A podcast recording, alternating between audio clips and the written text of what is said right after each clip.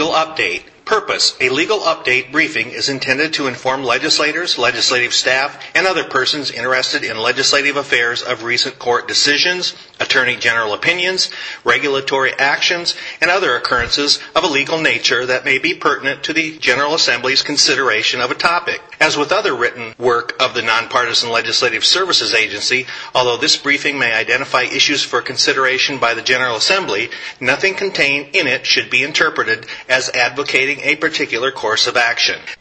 Legal Update City Franchise Fees filed by the Iowa District Court for Polk County, June 3, 2009. Kragnes v. City of Des Moines, case number CE 49273. Background facts and procedure. This civil class action lawsuit against the City of Des Moines alleges that the franchise fees assessed in the city's franchise agreements for gas and electric power services are illegal. In 2006, the district court granted the plaintiff's motion for summary judgment by finding that the franchise fees were illegal taxes. Later that year, the Iowa Supreme Court held that while any franchise fee charged by a city must be reasonably related to the city's administrative expenses in the exercise of its police power, there remained a genuine issue of material fact as to whether all or part of the franchise fees in this case are so related. Kragnes v. City of Des Moines. 714th Northwest 2D Reporter, starting at page 632 and found on page 633, Iowa 2006. Specifically, the Iowa Supreme Court held that such a fee needs to be related to the reasonable cost of inspecting, licensing, supervising, or otherwise regulating the activity in order to be permitted under a city's home rule authority. Otherwise, it is nothing more than a tax levy which the legislature has strictly prohibited. At page 641, citation omitted. Accordingly, the Iowa Supreme Court reversed the district court's ruling and remanded the case for further proceedings on that issue. Issue on appeal. Whether all or a portion of the franchise fees collected from customers as a result of the city's franchise agreements are reasonably related to the city's costs of inspecting, licensing, supervising, or otherwise regulating the franchise? Analysis. According to the city, the costs and expenses accrued by the city for administering the electric and gas franchises include loss of value of trees, lost opportunity costs, lost property tax, administrative costs, degradation costs, construction costs, operating costs, disruption costs, and the cost of a franchise fee study. The district court addressed each of the claimed costs and expenses and identified those that should not be used in calculating the appropriate amount franchise fees. Based on this determination, the district court declared that $1,575,194 of the electric utility franchise fees are reasonably related to the city's administrative expenses. The district court also declared that $1,574,046 of the gas utility franchise fees are reasonably related to the city's administrative expenses. Accordingly, the district court held that any amount in excess of those costs constituted an illegal tax and unless otherwise provided by law should be disallowed and unenforceable.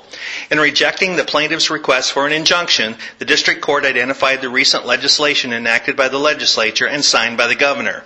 2009 Iowa Act, Senate File 478, provides that a city franchise fee may be based upon a percentage of gross revenues generated from the sales of the franchise within the city not to exceed 5% without regard to the city's cost of inspecting, supervising, and otherwise regulating the franchise. Senate File 478 also provides that franchise fees collected pursuant to an ordinance in effect on May 26, 2009 and in excess of the amount to inspect, supervise, and regulate the franchise may be used by the city for any purpose authorized by law. However, franchise fees collected pursuant to an ordinance that is adopted or amended on or after May 26, 2009 must be credited to a franchise fee account within the city's general fund and used for certain specified purposes. Senate File 478, however, does not apply retroactively to those fees collected prior to the effective date of the Act. The district court dismissed the city's various arguments that the plaintiff should not receive a refund.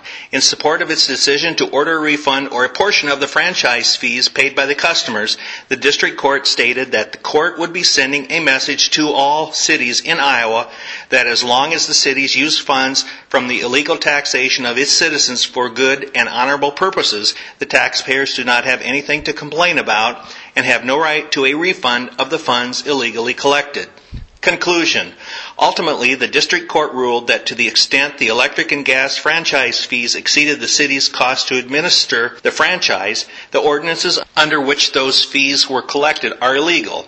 During the period from July 27, 1999 through May 26, 2009, the court ordered the city to comply with its orders and with statutory changes relating to franchise fees that became effective May 26, 2009. The district court entered judgment in the amount of all electric and gas franchise fees paid to the city in excess of the amount determined to be legally charged, including appropriate interest. The district court retains jurisdiction to determine the actual amounts to be refunded, the amount to be paid to each class member, and the manner and feasibility of refunds. Update. On December 2, 2009, the district court issued rulings on several post-trial motions filed by both parties.